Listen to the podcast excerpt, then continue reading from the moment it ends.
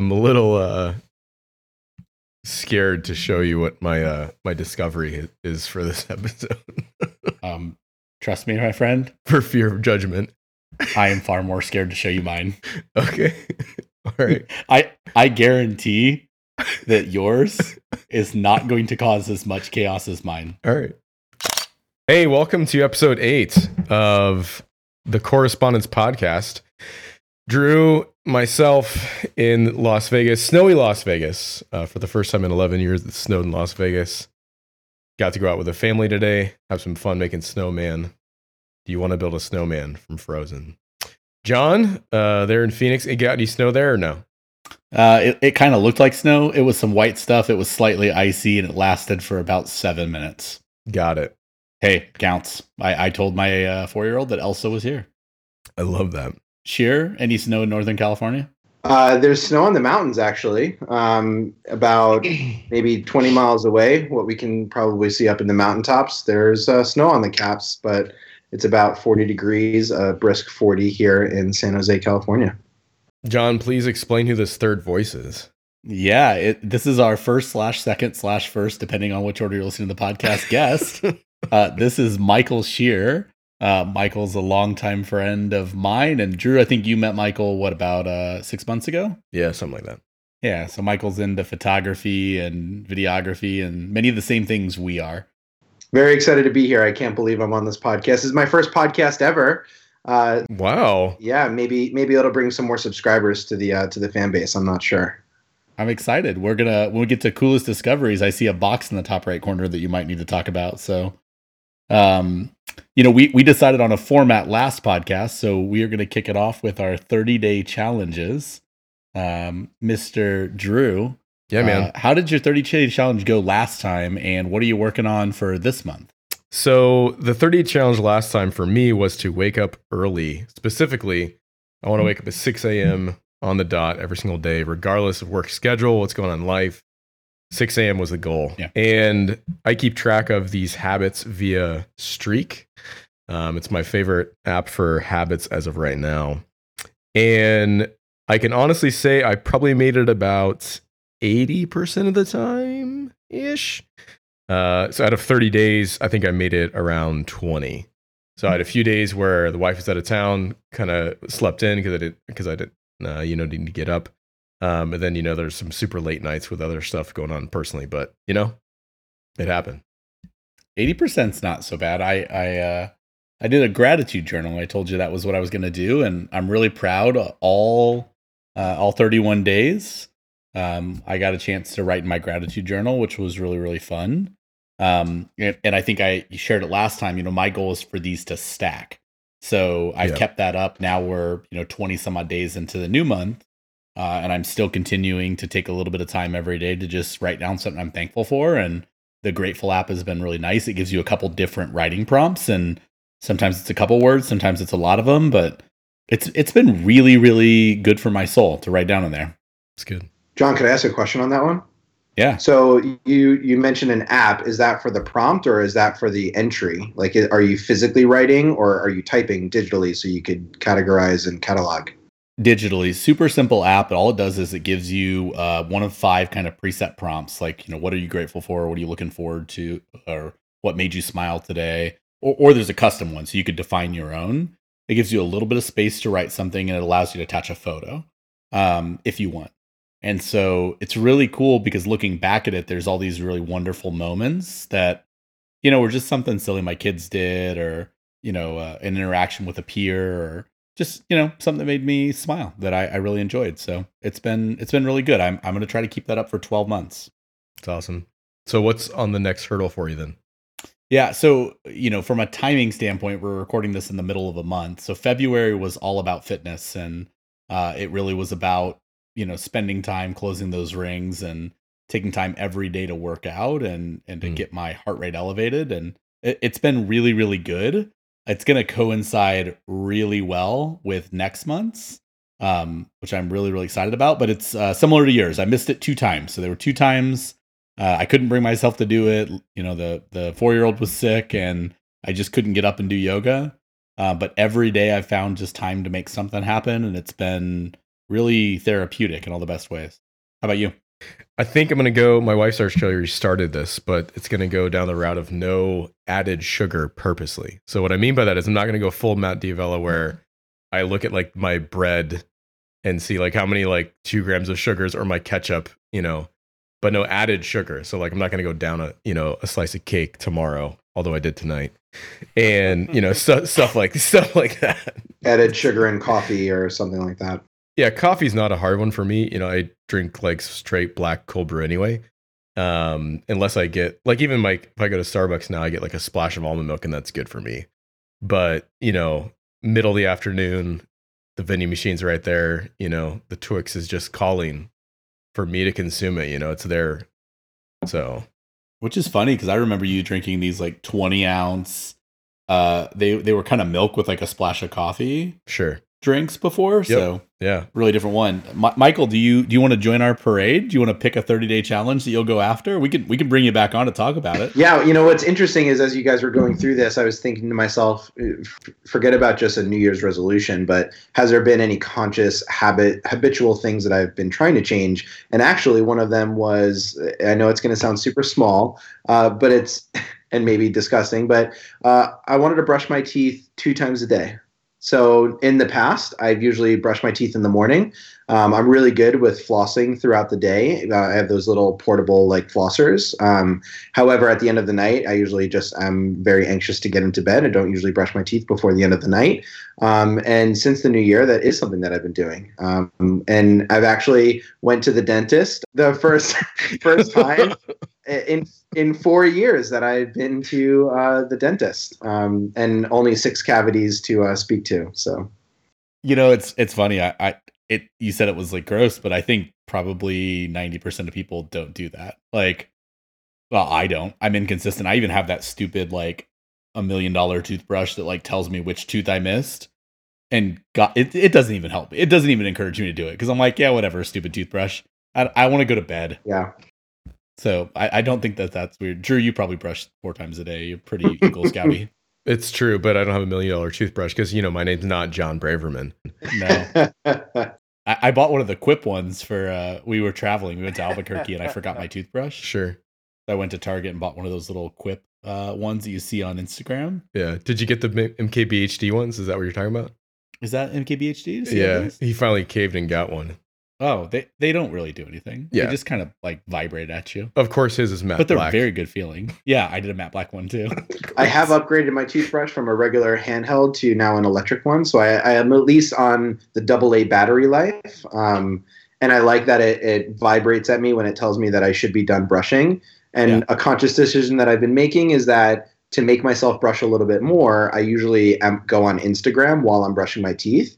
And next thing that you know, I'm actually scrolling through. I'm like, wait, it's already been two and a half minutes. And I'll hmm. actually like almost double the time of my brushing because I'm on the Instagram, um, which is pretty amazing. Awesome. It's the opposite of everyone else's New Year's resolution where they're like, I'm going to avoid social media. You're like, I'm going to use my bad habit of social media to encourage a good habit somewhere own, else. For my own well being. On That's teeth. delightful. I'm yeah. cleaning my, my teeth while indulging my vice. So something small um, I, am doing. I, I, haven't missed yet, which which I feel really good about. Um, but I, am at this place right now where my body is all out of whack, and you know my stomach and what I'm eating, and you know you guys are talking about fitness, and like I definitely am trying to close my rings, etc. But I actually just I'm trying to get my body right, and I, as I'm getting older it's my body can't recover from a bacon cheeseburger from Wendy's anymore. Um, and a glass of like having some soda, you know, with French fries and chicken nuggets and even a bacon, like I just feel horrible uh, mm. for a couple of days. Mm. Um, so I, I, need to figure something out, whether that's a probiotic or whether that's just you know eliminate elimination diet. But I just need to get my body back on track again uh, in the next coming weeks. Mm. Yeah, I think you'll really enjoy the next uh, month's episode because that's going to be a major topic for mine about a, a, little a little diet I'll be trying. But yeah, it's funny how it happens, right? Like when you're 20, I had the worst diet of anyone in America when I was 20, and you, and you could eat anything. It doesn't yeah, matter. Doesn't like matter. whatever. Anytime go to Jack in the Box, order the whole damn menu. Right. Go to Taco Bell and order seven items. But then you, you know you get in your mid 30s and you eat one taco and you're out for a week. Michael, I'll tell you a quick story about John and I going back a ways. There was a time when Johnny and I um, were on the same Tim Ferriss Four Hour Body, and we went. What was it Arby's? Is that where we went? We did. This is this was back when John was still rocking his Audi, and I was like, I've I've never been in an Audi before. So we drive to Heart to Arby's to, for our cheat meal. You know, like whatever the triple roast beef with like extra cheddar and you know the the swirly. Yeah, it was, it was Big Montana. It's called a Big Montana. There's no cheddar on that. It's all beef. It's like a pound of beef. But you get cheese sticks is the key. That's how you get your cheese. Is the mozzarella? The Arby's has great cheese sticks. I haven't had them in a Never been to Arby's in my life. what? Never. Wow, I- I don't think I've had the cheese sticks since Drew and I went, but I will defend those with my life. Those things are good. Yeah, You mean like a mozzarella stick? Like that's what? Yeah, you're like a mozzarella stick, but Yeah. like they're extra crispy. right. They're really crispy on the outside, and the cheese is very melty on the inside. Meaning, if you don't chew well enough, you can actually choke yourself because the That's- cheese that's is correct. actually. it just lingers. It just gets longer as it travels your intestine. Yep, I'm still digesting the meal from eight years ago. Possible. Yeah. So Arby's, you, what happened from there? uh, you know, so that was like our cheat meal for the day because we were on, you know, Saturday, so we were planning our cheat days, you know, for the week. But we partaked in that one meal together. It was just, you know, a bonding experience. And as John said, like, you know, there's a little fat kid inside of all of us, so I, I'll never forget that. That's Mhm. true.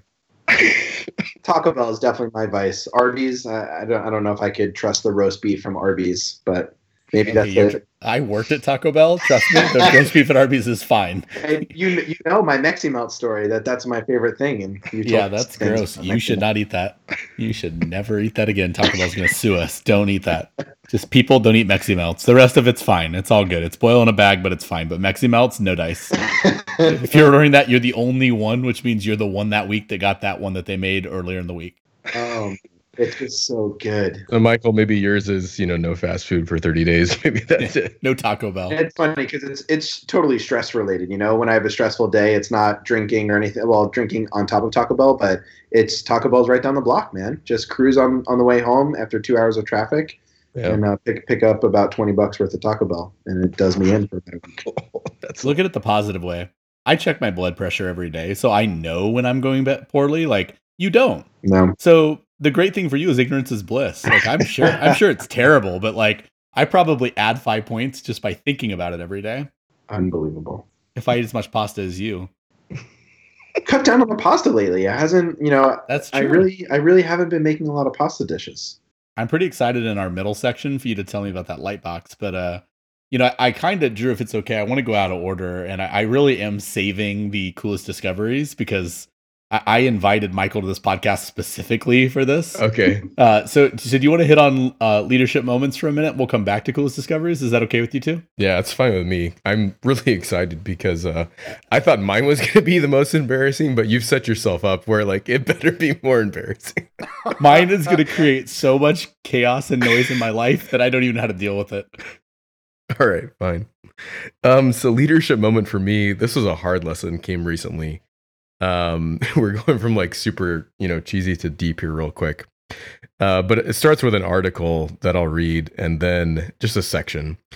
So the article t- is titled "What Your Company uh, Want Your Company to Land on a Best Workplaces List." First, you need to do this, and it goes on to say this. a paragraph in the middle says it's the difference between reputation and character. Ideally, the two are aligned, but any attempt to build a positive corporate reputation while lacking the character to back it up won't be sustainable. So it's talking about all these corporations who want to be like the best, you know, place to work in the world. And they try to take all these shortcuts to get there only to arrive at whatever peak they're achieving or hoping for. And six months, maybe, or a year later, you know, they're back in the toilet because they lack the one thing that is required to be best, and that's character. And for me, you know, this hit home recently. Um, I won't go into all the details, but I made a big mistake recently with a people decision. And um, I was faced with the choice to either lie to the person and try to make them feel good or be honest. And in that moment, um, I had to swallow my pride and say, hey, look, I messed up. It's, it was my fault. There's nobody else to blame um, I shouldn't have done this, and I honestly just missed the buck here. Will you forgive me?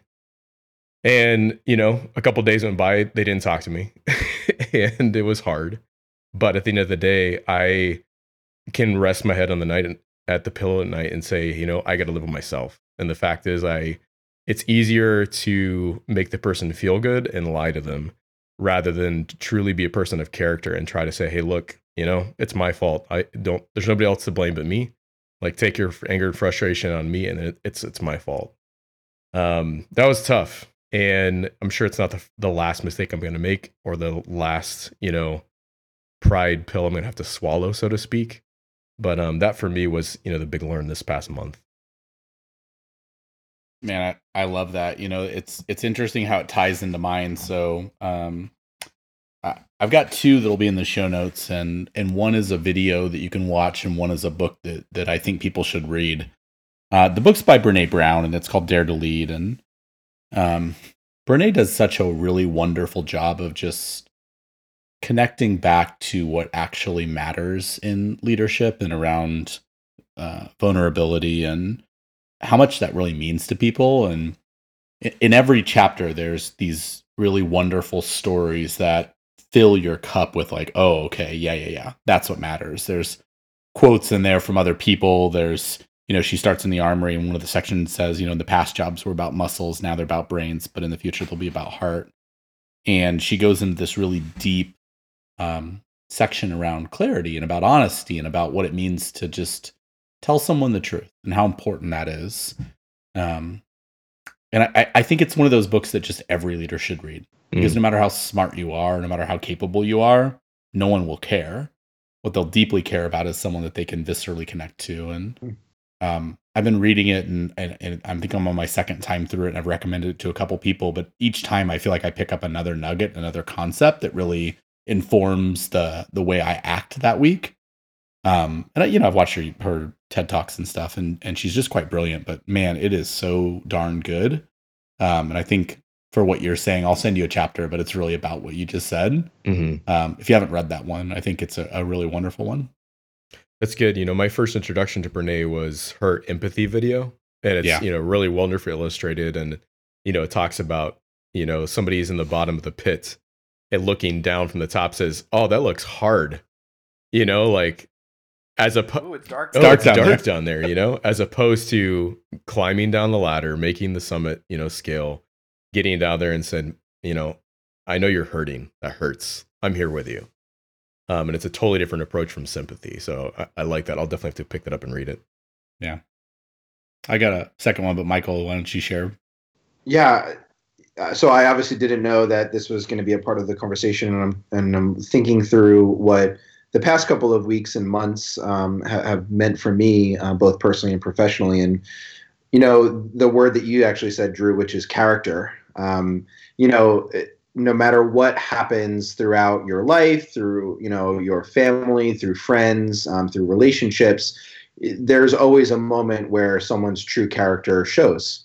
Um, mm. And I think what what I've been struggling with over the past couple of, of months is, you know, understanding the company that that I keep um, the, and the people that I keep closest to me in, in that inner circle, um, and whether or not they deserve to be in that inner circle, whether or not they deserve the investment of energy, time, resources, love, compassion, empathy, um, and sometimes sympathy, right? And you know where where I'm beginning to unlock as I hit into my 30s and really try to understand what the rest of my life on this earth is going to be like is am I proud of the people that I am spending time with? Um, mm Do I see them getting better? Do I see them wanting to get better? Um, are they making me better? And all of that comes back down to this character of, again, the people that you usually connect with the most, love the most, even after years of maybe not talking to them, are the people that truly told you what you needed to hear as opposed to what you wanted to hear mm um, and challenged you on the things that you know you couldn't see yourself which is why they're there in the first place is to see things that you can't see to tap you on the shoulder to whisper in your ear and to be that opposite that you need sometimes in life because you're so blinded in the moment on you know what is consuming you. Um, so i'm definitely not there yet. Um, I'm, I'm struggling at the moment right now with some things personally. Um, but if I know myself, at least for these 30 years that I've been on this earth, is if I'm going to hold someone to a standard, I I myself need to be there first, right? Um, which means that I I have some work to do personally to make sure that I can stand on that pedestal and you know toot that horn, um, not in a preachy way, but just say like, you know what, if I'm going to hold other people to that standard, I first have to be there, um, and that's taken me some time. It's so good. That's where I'm at. For me, I think that personally resonates. Like John's heard this, but a couple years ago, I came up with the idea of having a personal cabinet. So you've heard of like the president has like the presidential cabinet, right? Yeah. And like there's his yep. advisors, right?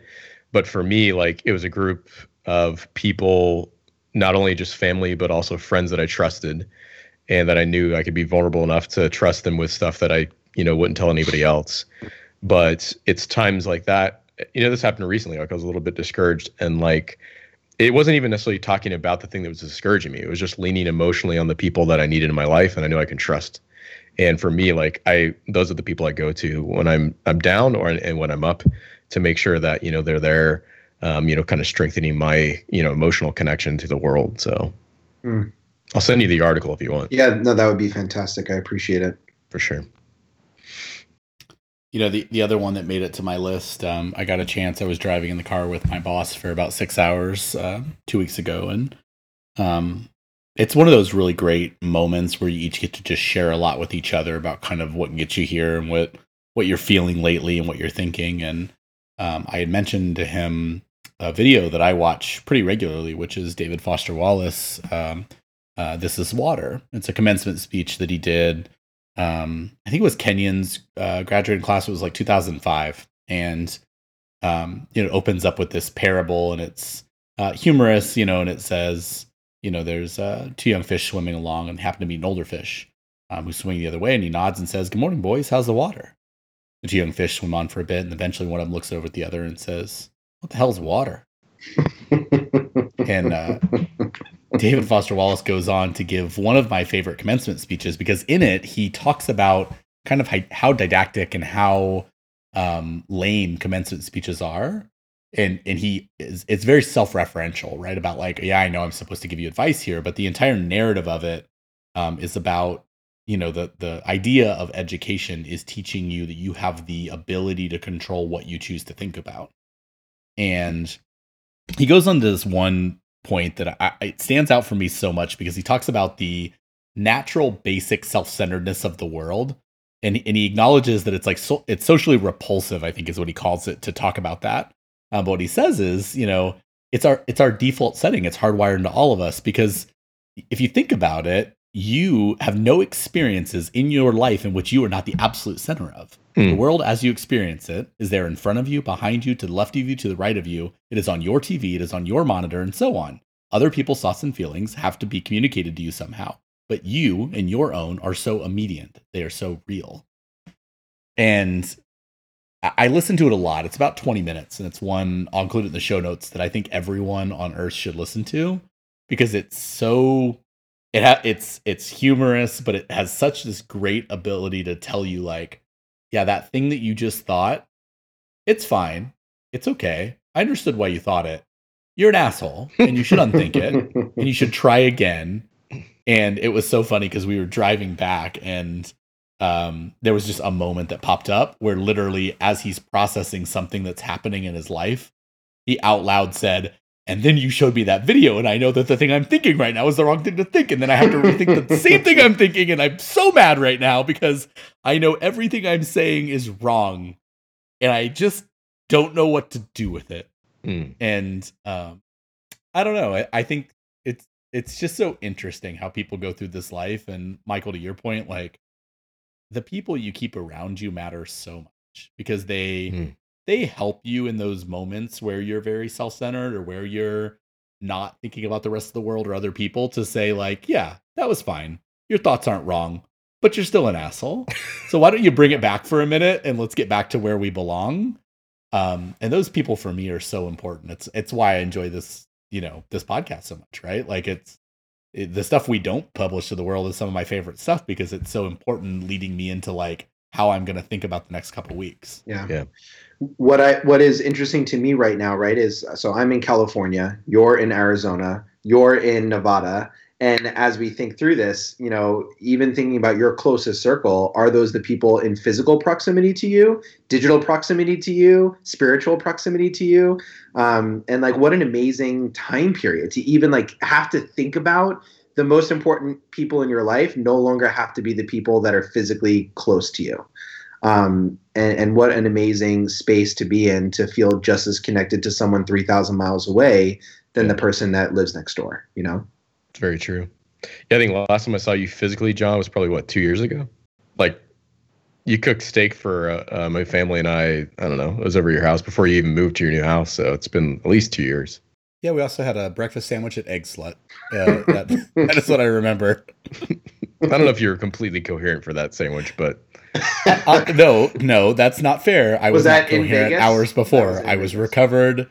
Yeah, so Drew, we're in. Drew lives in Vegas. Yeah. So you know, Drew doesn't drink. So when I go to Vegas, uh, I'm inviting the entire way, and he goes, "Hey, let's meet for breakfast."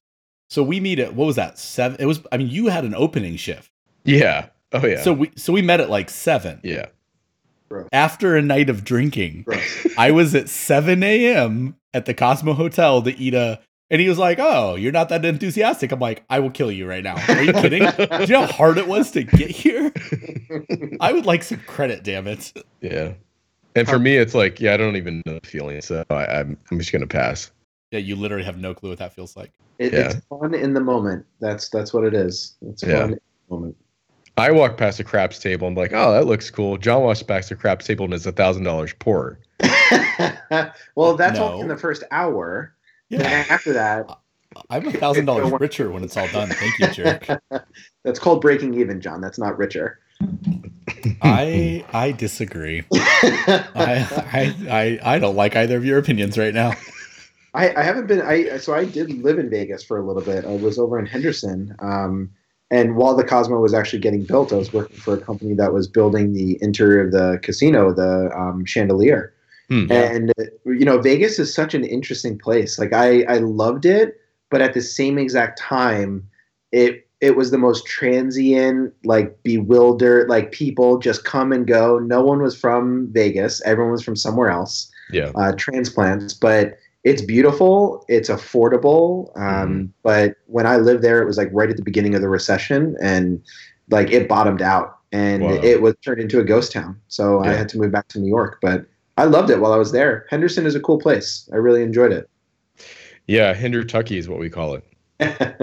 But um, yeah, you're right. You know, like now it's it's definitely has built a community around it since since 08 for sure. But all those things are very true. You're right. So who's gonna lead us into coolest things? I'm just who's gonna go first? So so there's a debate. Okay, so what folks don't know because they weren't listening to the beginning is, oh, I don't, I don't even know what Drew did, and I, and and he doesn't know what I did. no. But let's just acknowledge that um, both of them are insanely stupid. So uh, instead, we're going to start with Michael. You made a purchase that you're going to return, but I am excited for you to tell me uh, about your Oculus Go. Yeah.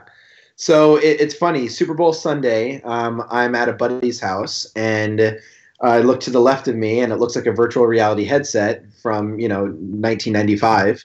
And I say, "I- "Is what is this?" And he goes, "It's an Oculus Go." And I've never, I've obviously heard of Oculus before, but never this, never the Go specifically. And uh, I was a couple of drinks in at that point, put these things on, and started to do wingsuit uh, flying down, you know, this mountain, and was fishing a little bit. Um, and it was really cool. And it was one of those things where it's the first time you ever put on virtual reality. So you're immersed in this gameplay. You're not even doing anything. You're just looking around for half of the time and like understanding what's going on around you. And uh, I was like, you know what? I'm to buy this. He told me it was $199 for a 32 gig.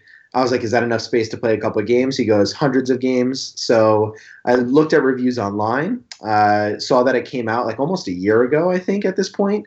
Mhm. And a majority of the reviews were super positive that said, you know, for the price point, it's the best uh, experience you can possibly have. Mhm. And knowing that I don't have a, a PC and I don't ever envisioning myself having one, I couldn't go to the Rift, right, which is the next one up.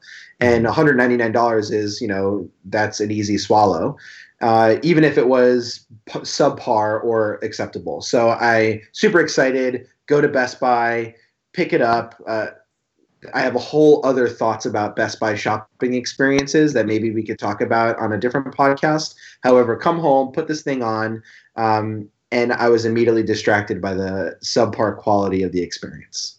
Mm. Um, it was not what I had remembered the first time I put on the goggles.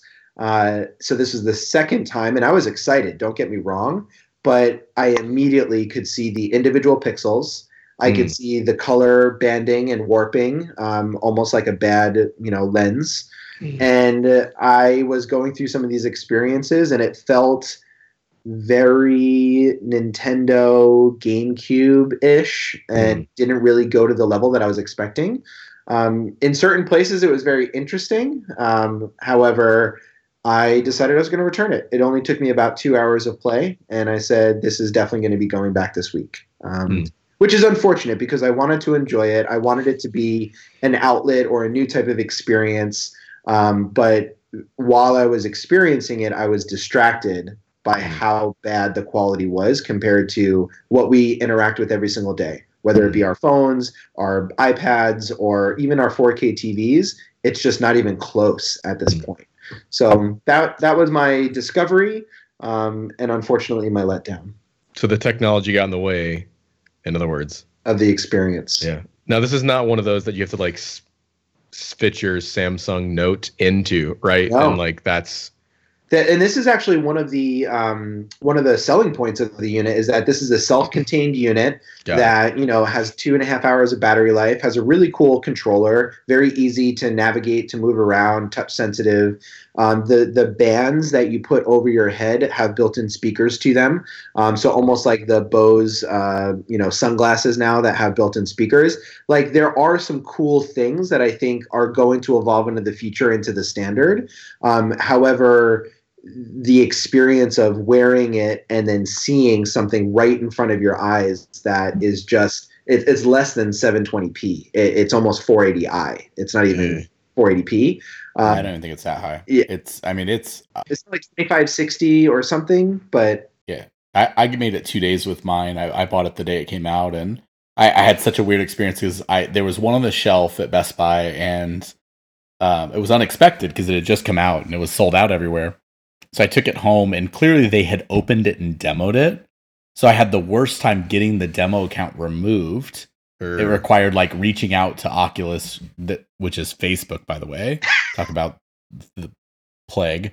Um, it, and it's, I mean, to your point, like it, for one ninety nine, it's pretty cool. yeah I, I just, I mean, it wasn't worth $199 to me. You know, the funniest part was I just couldn't imagine. I have three kids and a wife. I couldn't imagine sitting in my own little world, like. Eh, I, I, sh- no, I, I and I, I love Ready Player One as a book, but but I'm good. I'm okay. Sitting on the couch by myself while other people act around me. Maybe it's a little bit of Godfather in me, but like, nope, nope. That's just like axe murderer. I don't know. Not for me. yeah but didn't you want to enjoy it like I did. There is I, I something really- about VR that is really like Uh, you know, I, I think the future is AR. Like that's I- I definitely where I, I believe it's gonna be going. However, there is something about you know, we had Sega Saturn VR like back in, you know, the nineties and it was big back then and then it dissipated because we got onto these, you know, small screens and, you know, obviously really great horsepower behind our hardware but there's still an appetite for it. It's just it's not the technology hasn't supported it yet. It's just not there. Yep. Mm. It, it, it has a future. It's just not now. Yeah. Drew, have you experienced anything with VR yet? No, I've been. It's funny because I've even been to some conferences. Like I've gone to NAB and CES before, and I've never wanted to wait in line long enough to experience it. Like you're talking hours just to like, demo a unit, and I'm like, you know, I'm I'm good. Yes. So the one thing that does intrigue me, what that's a goggle-like VR experience because I own a drone. So to have the DJI goggles, been able to steer and like see the immersive video experience through like that's the thing to me that like on the market right now, that's probably the closest thing I would buy Yeah. because that, that's see. 1080p. You know, Yeah. those goggles are 1080p. And I, I also have a DJI. I have a um, uh, not a fan. I have a Mavic Pro. Um, and I was looking at those as well. I didn't want to drop $499 on it. Yeah. However, the refurbished ones are like 299. Hmm. So I'm actually thinking about scooping up a pair of those. However, what I'm nervous about is the second you put something over your own eyes, you no longer have perception of what reality actually is. So you have to fly with someone else next to you to like make sure you're not going to crash into something because you're only seeing the POV of the camera. Mhm. And I think like especially in this, like John, you and I were talking earlier today, you know, what does it even look like from a social perspective of like your significant other walking in the room with you while like you're connected to this headset, like just staring around and like what does that look Right. like? You know? That, that's what I'm saying is like, I, and I know like lots of the things that we do are pretty nerdy, but for me, that's the one where it's like, no, no, You're- I, I'm gonna, I'm gonna fall off something because I'm gonna think that I'm in the goddamn drone. Like, Right. no, Yeah. Your partner walks in and be like, "That's that's the one I married." Yep. Super proud. out of all the fish, that's what I picked. Sure, Rock you're paper scissors or what? No, I, I, I, I genuinely am gonna make a bet here that you're the level of judgment I'll have for you is nothing compared to what you're about to have for me. All right, It's not, even, it's not even in the stratosphere, my man. So the reason I'm embarrassed by this is because I have made fun of these people for most of my adult life. Correct. This is gonna be the same. Okay, so I um, I drive an 07 Camry that has cloth seats and still has a CD player, even though I don't even have a CD that I own in my single house. Um, recently, my commute went from about you know seven to eight minutes on an average day to about 22 if it's a good day. So I got some extra time in the car. Um, but one thing I hate is when I do pop in, you know, my earbuds or whatever, I just throw my phone on the seat next to me or with a cup holder or whatever. It's just like I don't want it. So I've made fun of these people literally my entire life, and I finally have become one. And uh, I can honestly say, you know, I love it. So what you'll see on the back of my phone case, You got it. yeah, oh, the magnet mount. yeah. Wow. So um literally every single time bad. I interacted with one of these people, they like, oh, this is the best thing ever. I'm like, yeah, whatever. Like, I'm just it's not gonna be me. And uh I can honestly say, like, it's it's great. Like I literally just throw my phone up on It my CD case and you know, I can say, hey Siri, or I can take a call or I can do whatever, you know, like it works. And it's super convenient. It was like 20 bucks on Amazon for the whole kit. I got like three magnets, the whole thing that fits in my CD player and everything. That's it. I'm if you can disown me, it's fine, but you know, it Fun, it works. fun fact: That's- I, I've been there myself. I also have one of those. Um, okay. except, except I think it's a little worse. I bought mine from Costco, so I got a two for one special. So me and my girlfriend both Oh, have one. The Scosche Yeah, one that's- from That's Costco. the Sco- He has the Scosche one yeah, too. that's but it is. it, they- hey man, they make good magnets. Yeah. So I can't wirelessly charge now, but I never wirelessly charge anyway. Um, you know, it fits on the back of my case. I'm sure it's scratching up the back of my phone as we speak, but you know, it's the convenience is uh it's great. I like it. That's awesome. Yeah. well, Drew, I, uh, you know, I think it's important to know that you won. Like it, it on the scale of who's gonna disown who. Okay. It it will be you disowning me, not me disowning you. Okay. Yours yours is ridiculous. Mine is a different level of ridiculous. It is the reason Michael's on the podcast. I'm really excited about it. So, uh, you know, I don't know who said the like my my palms are sweaty on this one. No joke. I'm, I'm Um, like physically the- nervous right now. The you know strong convictions loosely held. Right. That's a that's a thing that I've always um, believed in, and and so on episode one of this podcast, I think Drew and I talked about the uh, right camera for me, and we discussed the. La- I hate you. Don't laugh. We discussed why I wanted to buy a Leica, and and and the Leica CL was one of my favorite purchases of last year. I Mm. mean, what a really cool product! It um, it's small, it's portable, and it actually fulfilled exactly the purpose I called out in the podcast, which is for all the years that I've wanted to do photography, Mhm. I've never continued. I've never done it. Like I've talked about it and and thought about it, but I haven't actually physically picked up my camera and, and taken photos. And the Leica, by its portability uh, alone, and the I mean the coolness of having a Leica camera, it made me pick Bou- it up. bouginess. Yeah, it's super bougie. It's ridiculous. So, uh, so what's funny though is so the Leica comes with an 18 millimeter um, lens. It's a 2.8, but but it's an APS-C sensor, so it's really like a 35. what's that like an effective 35 -ish. 35 Yeah. and it's not even effective 2.8 it's effective like 4.0 Yeah. right okay so then i bought like a 35 1.4 that's like an effective 50 2.8 hmm and and the camera itself is great and, and i think i told you on the first podcast so the reason it makes sense for me is i don't do video Mm.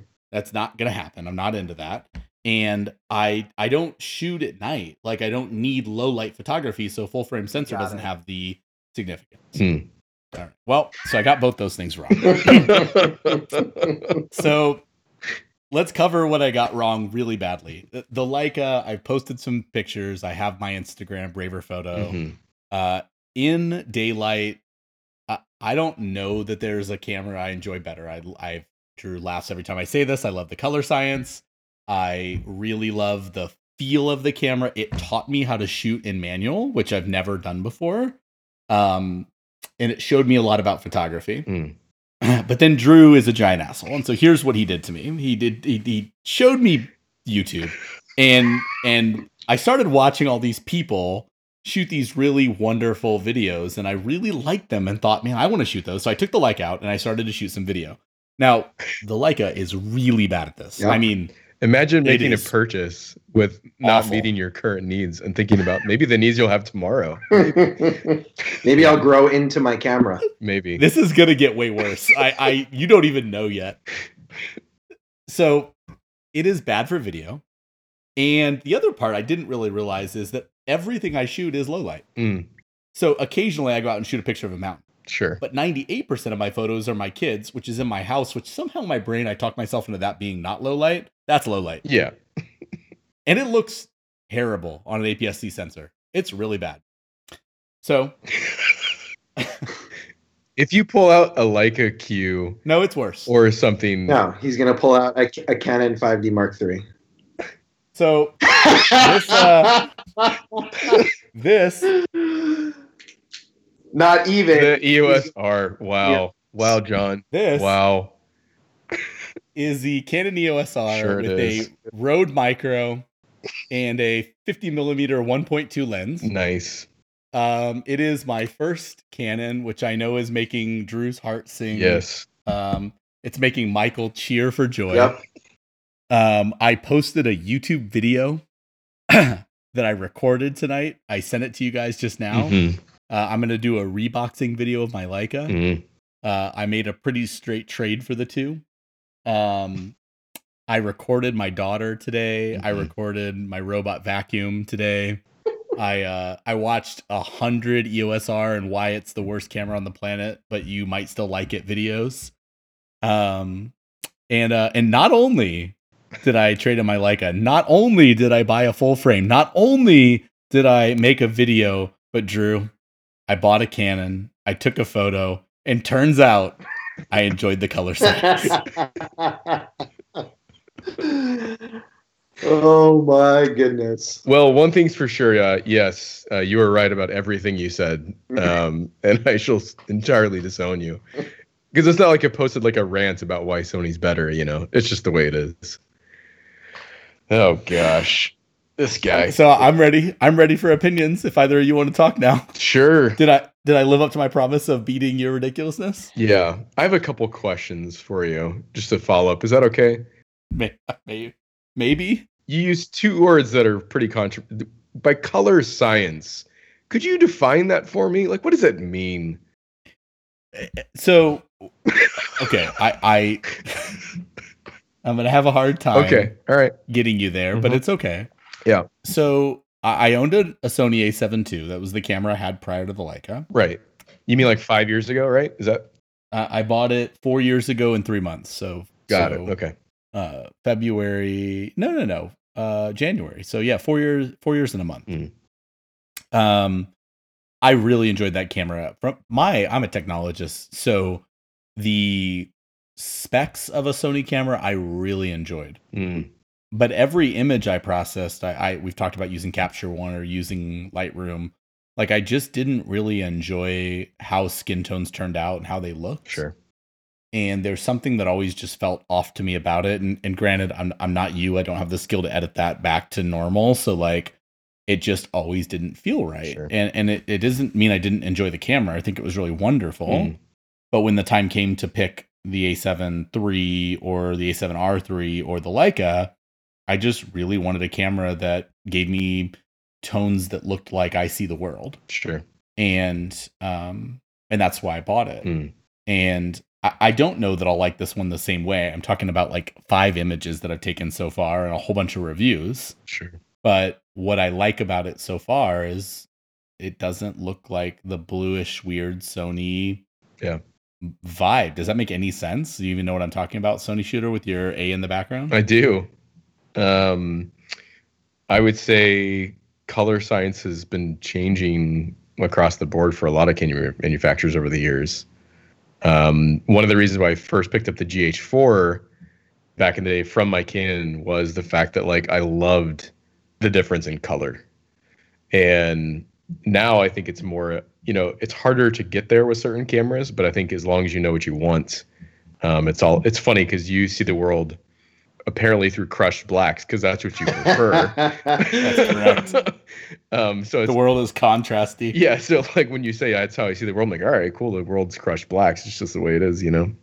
But hey, you know, I'm proud of you for being brave, I guess. It's good. So is the it's got a flippy screen. Can I show you the flippy it does. screen? So again? are you gonna are you gonna vlog now or what's going I on? I made a vlog and literally sent you the link oh today. gosh, I can't, It's in Who- your phone right now. who now. am I talking to right now? I I recorded. I can't it's- believe it's what a I'm teaser. hearing. Strange. I recorded danger. 15 seconds. In fact, the humor is that I used the website that you posted in your YouTube video Mm, to put in sound.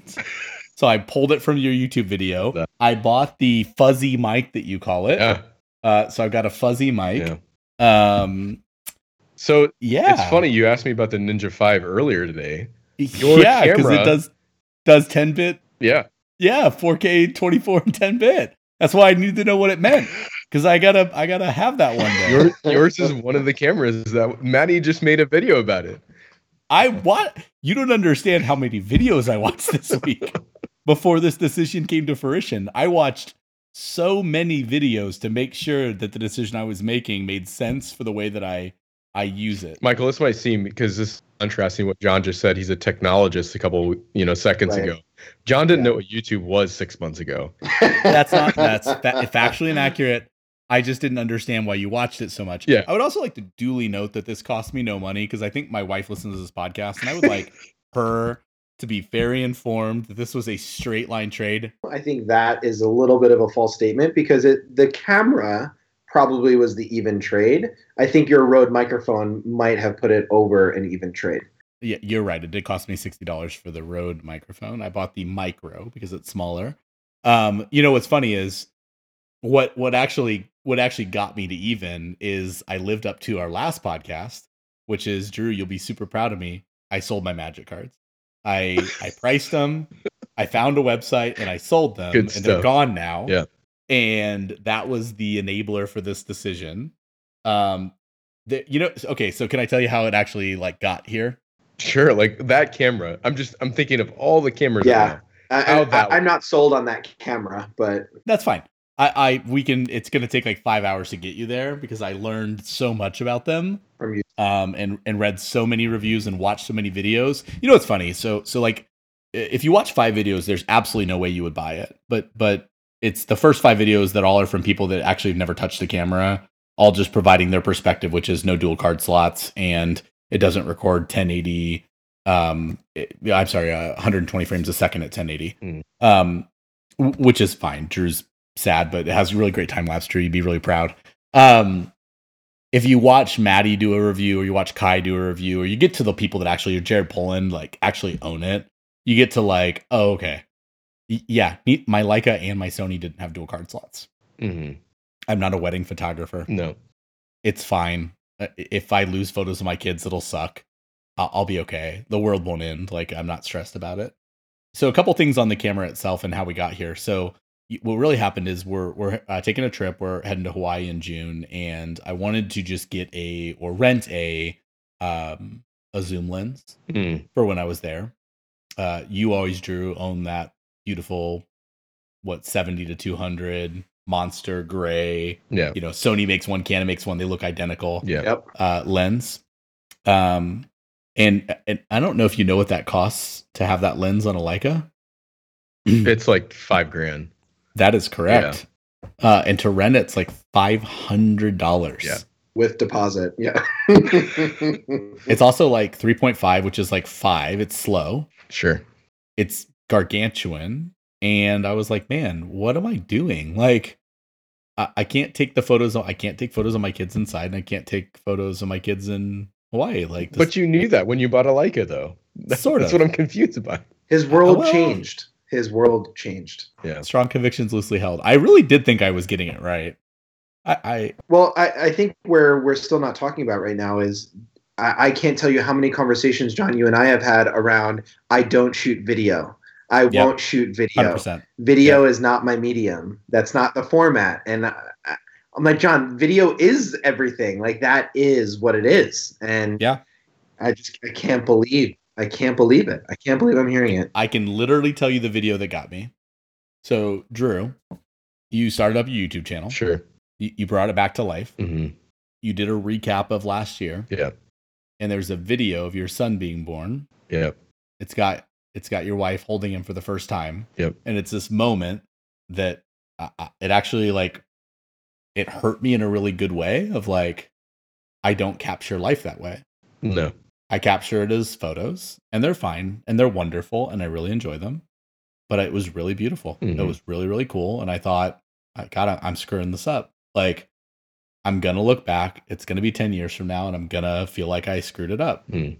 And I'm just not gonna screw it up, and I'm not gonna let the weight of something be the reason I don't. Because the truth is, while the Leica was light and nice, and I loved it, the only way it was light is if I included the pancake lens, which was so slow that I didn't use it. Yeah. So as soon as I put the 1.4 on it, now I need to carry a bag.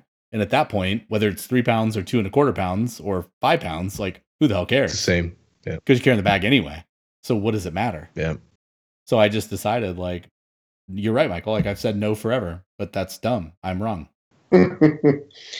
what I love about video is that you, depending on the camera that you have and the quality that you're obviously shooting in, it, the, technology inside of cameras are so good now that you could take a still from a video and still have it be fantastic.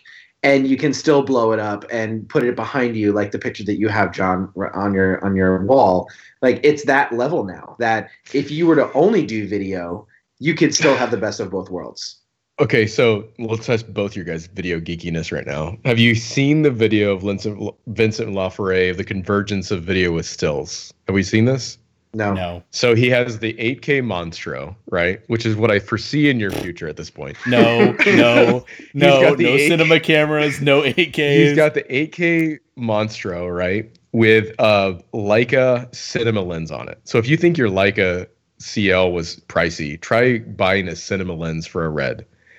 And they the red outputs 8K footage, right? Which is a 36 megapixel still. However, on a red camera, the second you press record, it has already been recording for 30 seconds and will record 30 seconds after you stop it. So it's this pre-record on both sides so you don't miss a moment. And the point he's making is I can now blow up a still frame to Michael's point. Love this 8K footage and it's as good of quality as if I just brought a still image. Now granted, Yeah. The package is like, you Yeah. know, three times the size of my head, but still I think we're getting there. And I think it's an interesting concept. So I'll send you guys a link to the video. It's it's pretty fascinating. So he basically zooms in on a still frame of this this older guy with this huge, awesome white beard, and he the individual strands of hair is just like so crisp, and it's just a Yep. it's a it's a video. So Yep. that's cool. You saw McKinnon bought that, right? I did MKBHD, you know, squared. But anyway, hey, welcome to the club, man. I'm excited to start talking about video editing. No, I, I have no clue what I'm doing. Uh, I'm very, very poor at it. It's going to be really fun to learn something I don't know at all. But I don't know. If, if you thought you knew manual settings on photography, wait till you get to manual settings on video. Sure. Like it, it's not the same. Nope. Um, it's I I personally feel more infuriating.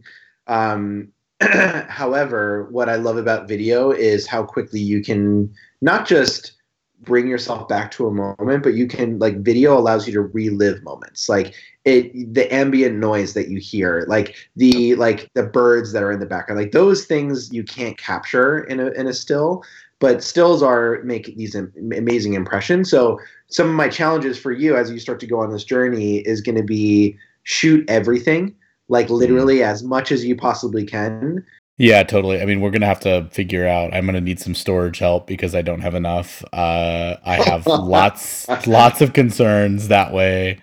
Um, but honestly, the best part so far, and it's and it is really, really simple. But one, it's a skill I have absolutely no no ability to do, so I really enjoy it.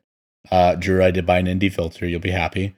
Um, but two, I I just sent you guys a photo. Like, I think what I enjoyed the most is that was turning it on first snap like nothing impressive about it but that's super low light i mean that's nighttime and if you zoom in on her glasses Mhm. it's every bit of what i wasn't able to accomplish before Mhm. and and the truth is yeah, i think drew you said this in your youtube video a year and a half ago about why you bought a two year old camera yeah. which is you know i'm not like i would go spend thousands of dollars on it but at the rate that we're talking about you know hundreds of dollars in trade in and difference right like Sure. i just i just want really great memories of my children it's really important to me and i really want to have those and Yeah. um whatever i'll take it on the chin that i'm going to try a canon out but part part of that also was and it's it's probably really stupid but i also owned a sony and i feel like i could have bought an a7 III and it would have been a great camera there's nothing wrong with that camera Yeah. i just feel like i kind of owned it already like i know what it is i know what it's going to be and it's going to be delightful and i could have bought uh, a nikon z series but i uh still don't like them um after my one nikon experience with uh with us together drew Yeah. uh, and and honestly, I've kind of talked some shit on Canon for many years, but I've never owned one. I've just I've just seen yours and taken photos with other people's and held them and laughed at Shear's little bitty APS-C sensor that he tries to record with. still videoing on my 7d love it Wow. love it And uh and I figured, you know what?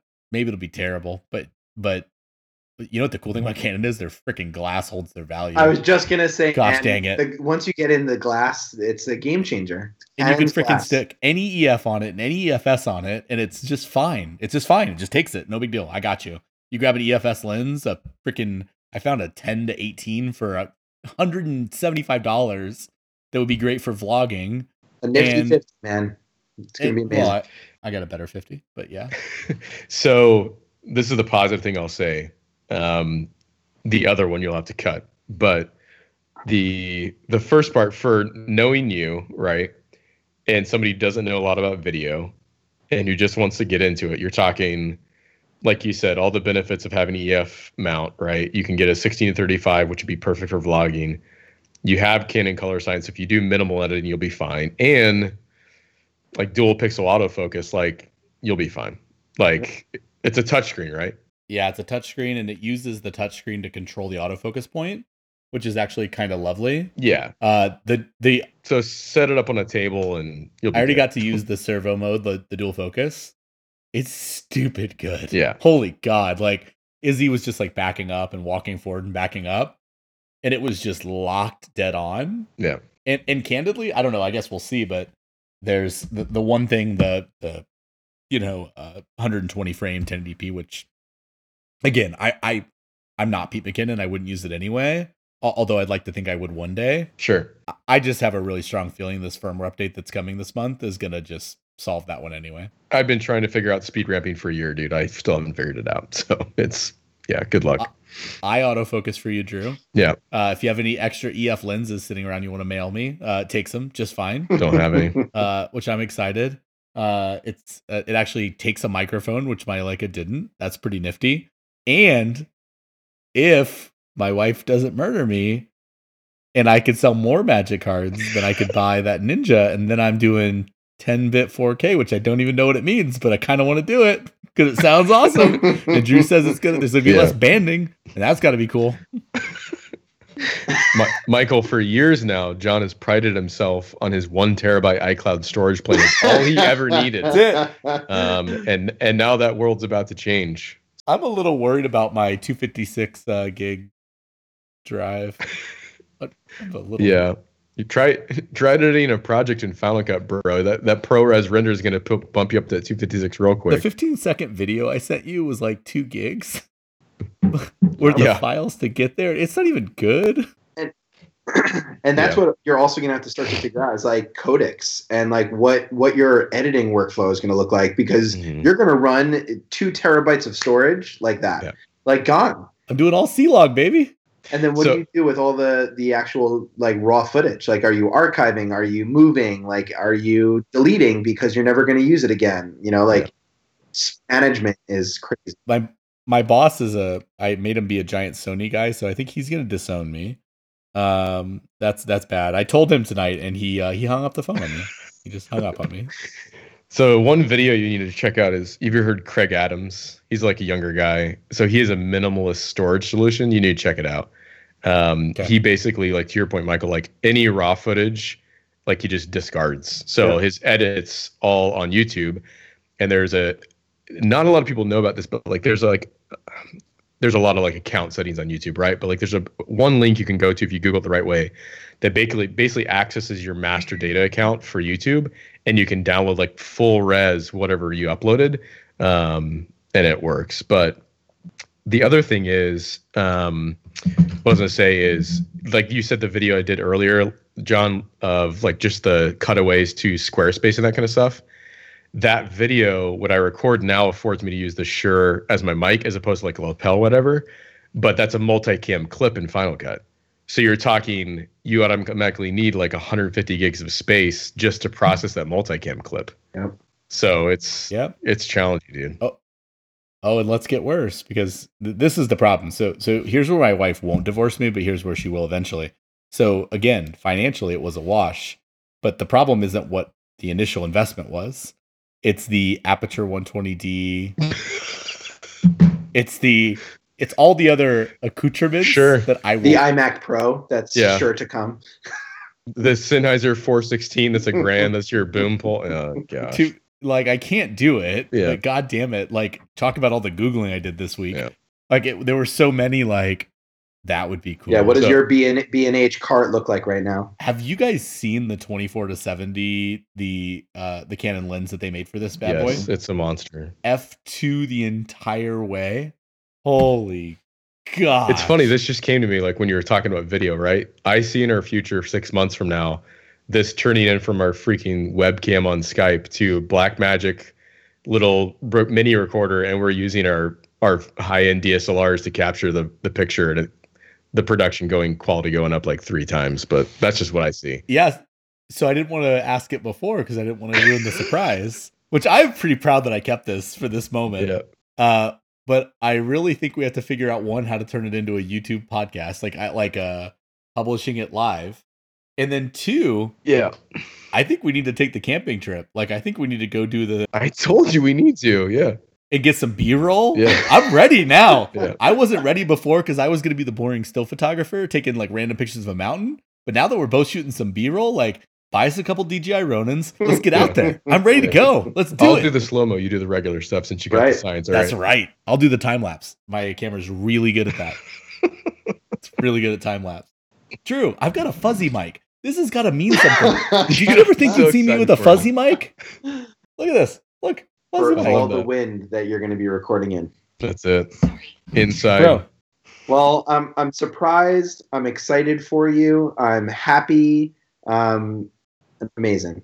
yeah yeah. We should have probably released the other episodes of the podcast. It would have given a lot more space in between the Leica purchase and this one. It feels a shorter timeline because we didn't release some It episodes. feels like you had the like That's for not six exactly months. true. It was longer than that. I feel disappointed that I'm not getting full credit for how much I enjoyed that camera. Uh, but can I talk about the first video I'm going to make? sure So I don't I don't know if anyone's ever done it before. Um, maybe I'm a pioneer. Maybe I'm just doing something someone else does. But I'm going to do a Leica CL reboxing, and I'm going to explain the reasons why it's going back in the box and being shipped back off to B&H. I'm going to make it tomorrow. Mm. It's probably going to be terrible. I sent you a little teaser of it, Mm. but I'm gonna try to do a reboxing video. I love it. Do it. All right.